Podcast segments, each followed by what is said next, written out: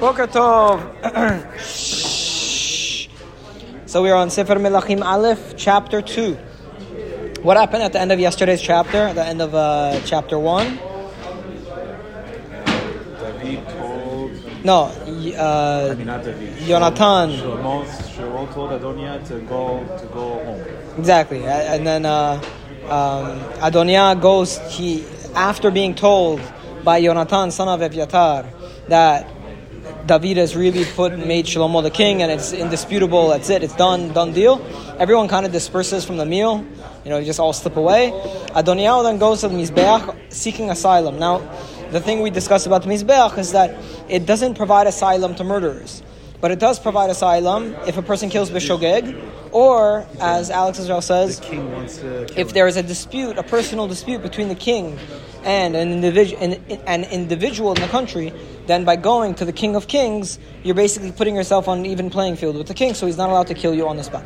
So Shlomo obviously does not kill him, and he said, "Look, if you don't do anything bad, and if you don't rebel, then your a hair won't fall off your head." So he basically gives him gives Adoniel a promise that you can go free. Don't don't be scared of me, but just don't rebel, don't rebel. And then he says, "Okay, fine." Uh, so he goes back home, and then now we're on chapter 2.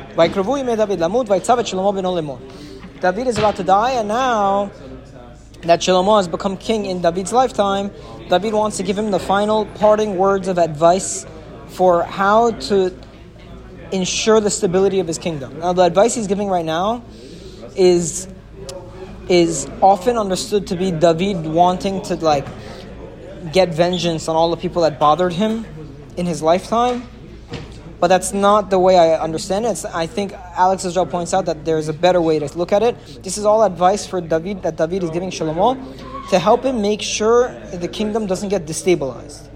Okay, so let's see what his advice is. So he says. I'm going in the way of all the land, and you should be strong and you should be a man. Meaning, what does it mean to be a man? Meaning, be on top of your uh, your desires, control yourself. Obviously, follow in the way of the Torah. Pasuk Gimel v'shamarta et mishmeret Adonai Elohecha. You shall keep the charge of Hashem your God. V'lechet bidrachav l'shmor chukotav, mitzvotav, mishpatav, ve'aydevotav. To go in his ways, to keep his law, his chukim, his, his mitzvot, his mishpatim, and his edot. As it says in the Torah of Moshe, so you should be successful in everything that you do. And to everything that you turn your uh, heart to. I'm going to read the Radak quickly. There were four words, four nouns uh, for types of mitzvot. And it's, it's something we see in the Torah also that there are so many different words used for mitzvot, ed, edot, chukim, mishpatim, this, that. So uh, let's quickly go through the Radak who explains each one. At least we'll have one opinion on what they are. Okay, not saying this is the only opinion on what they are, but this is one opinion. Chukotav, what are chukot? laws Laws that what? are not unknown of why we do them. Ah, mitzvot nigla ta'amam. Mitzvot that we don't know the reason. Again, is this the only way to interpret chukot? No.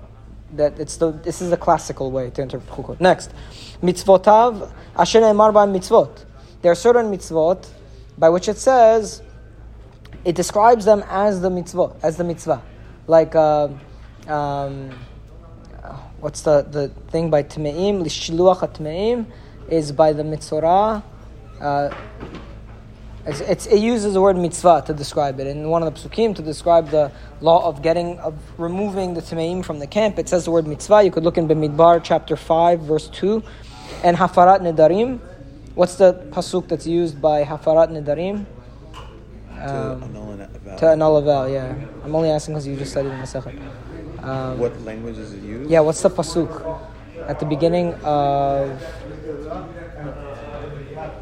Okay, it doesn't matter. It- It's in it's in Bimidbar chapter thirty, verse two. You could see it use the words mitzvah by those things. So so far, chukot are laws that we don't know the reason.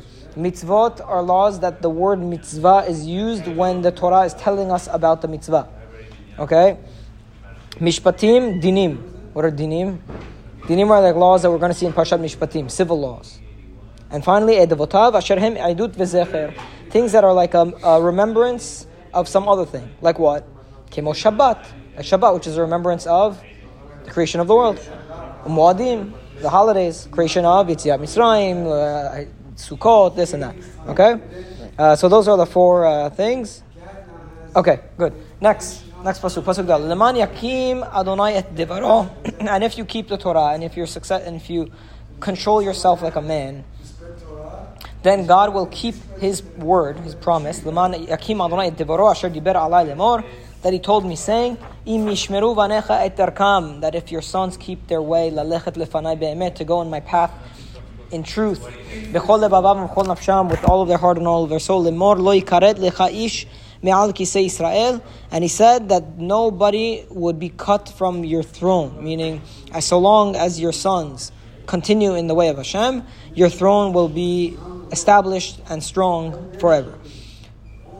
Clearly, the purpose of you know this this line, this verse, is in line with what we know to be one of the main purposes of the book of Melachim, which, according to Chazal, is written by Yirmiyah Nabi towards the destruction of the first temple, as the first temple is being destroyed.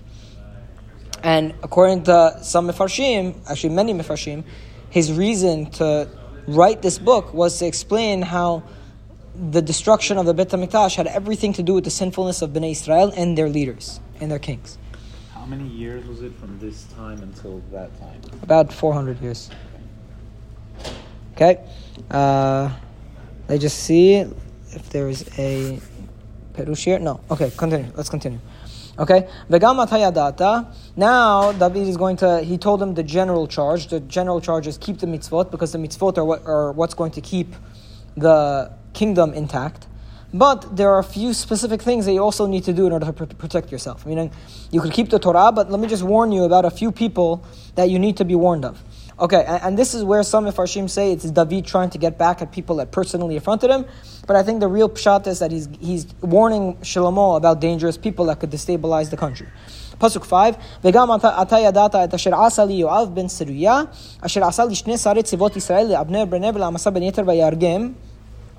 And now you know what Yoav ben Tzeruyah did to me in killing two of the generals of Israel, to Avner ben Ner, and to Amasa ben Yeter, and he killed them by Yasem demem milchama b'shalom. And he put the blood of war onto a time that should have been peaceful. By ten demen milchama b'chagorato, and he took and he put the blood of war on his belt, asher b'motnav, that's on his loins, uvena'alo asher b'raglav, and on the shoes that are on his feet. Meaning, he was a man that did not distinguish between times of peace and times of war. And even when we were trying to achieve peace, he took the opportunity to make battle. ועשית כחוכמתך ולא תורד שיבתו בשלום- בשלום שאול. And you should do according to your wisdom. And his old age should not come down in peace. Now, it's a very vague thing, It's a but little do you remember the controversial stories? Also. What do you mean? He's saying you shall act according to your wisdom. Then he's also saying he shall not go down in his grave. Right. So what does that mean exactly? It's a cryptic. Uh, it's a cryptic thing that David is telling him. Is he telling him to kill him? It sounds very clear. Sounds like It- it- he's saying. So it seems like "V'asita kechochmatecha," go according to your wisdom. Is David giving him the license to be aware of the situation? Kill you But but what is David trying to warn him essentially? Meaning, is he telling him to kill him, or is he telling him to wait until he does something bad? Meaning that he does. It's peacetime right now. He's he's gonna he did something bad. He's gonna do something again. You should ta- uh, take him out right now. I don't know. Uh, no, I don't know No, it, it seems like he's telling him, be wise about him, be wise to him, because he's a man who's going to make it look like he cares for you in the kingdom, but he's really a man who's a bloodthirsty man who's out for himself. Can white hair also mean like don't listen to just because he's elder than you? Don't think he's No, that's a phrase that's used all Yeah. over Tanakh. Uh, the Tored sevato b'shalom sheol just means to die of old age in peace. Don't let him die in peace. Meaning, if there's anything that goes that's off with him, take him out. Because twice already he has destabilized my kingdom. And I didn't have the, the wherewithal to take him out. But don't let him get to a place where he has that much sway in the kingdom. Be smart about it. Once with Avner, when Avner at the very beginning, when there was the, the Ishboshet faction and the David faction, and it was separate between Israel and thing, and then they get into a civil war. Yeah. And then afterwards, uh, Avner is going to want wanted to help David bring all of the Israel people to David's side, and Yoav said, "I don't trust him." He killed him. Amasa, after the war with Avshalom, Amasa was the general of Av- Avshalom's army. He comes to David and he brings all of the people of Yehuda towards David in David's favor and he convinces everyone to support David. And Yoav says, No, I don't trust him. And he goes and he kills him. Now, each time, it seems like Yoav was probably just doing that because he saw those opposing generals as a threat. And we, inter- we, we saw two ways to see his actions, right? It was it was it proper? Was he defending David? Was he taking care, taking out someone who could have been a liability? Or was he just trying to keep all of the competition out? Mm-hmm. Okay? Uh, we we weren't sure, but it seems like David is of the opinion that he wasn't man, he's not a man to be trusted and he wants Shlomo to be wary of this. Okay? Pasuk 7, Velivne Barzilai Giladi said, to the sons of Barzilai HaGiladi do kindness, V'ayu be'ochele shulchanecha, and they shall eat on your table. Who was Barzilai Giladi? When David ran away from Absalom, there was a man who supported him named Barzilai, and then David said, Come with us, I'm going to come, I will support you when I'm king. And Barzilai says, I'm too old. What? I'm not gonna be, be able to even. I can't even benefit. I can't even enjoy things anymore. I don't have the senses left to enjoy physical, uh, material pursuits.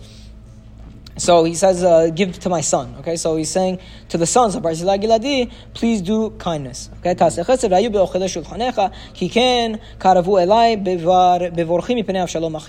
because they approached, they come, came close to me when I was running away from Avshalom, your brother. Now, uh, there's also amongst you a man named Shimi ben Gera from Benj- the Benjaminite who's from the city of Bachurim. Now he is with you because if you remember, one of the people who joined uh, David's side and not Adoniah's side was Shimi ben Gera or Shimi, which we assumed is probably Shimi ben Gera, and we we said he's doing that because he's trying to kind of like suck up to uh, Shlomo and David because he knows what he did to David and he knows that he's He probably was on the mule and he was like shouting at him. Was that yeah, exactly. When David was running away from Absalom, Shimi was there cursing him all the way. Uh, he would uh, halochum kalil. He was walking and cursing David all the way. And then when David came back, Shimi was like, "Please, please, please! I, I, I'm so sorry. I'm so sorry." And David said. And then uh, Avishai told David, "Let's kill the guy. He was a rebel. He cursed you like crazy." And David said, "Not right now. I'm trying to reestablish a kingdom. It's not time to. It's not a time of death. It's not. It's not time to get retribution. But but now David tells Shlomo, watch out for the guy. He cursed me an intense curse. When I was running away to Machanaim.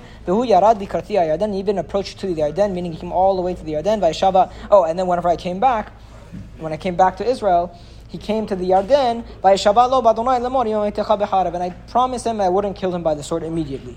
But don't let him off the hook. Ki ish chachamata, you are an intelligent man.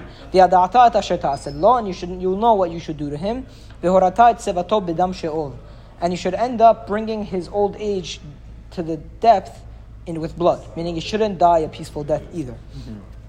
But in both times, the fact that David is telling Shlomo to be wise and to be intelligent can mean one of two things, or maybe even more. It could either mean kill them, both Yoav and and uh, Shimi, kill them, but be careful because they're powerful men. Both of them were powerful men, so do it with intelligence, so that you don't start any bigger problem.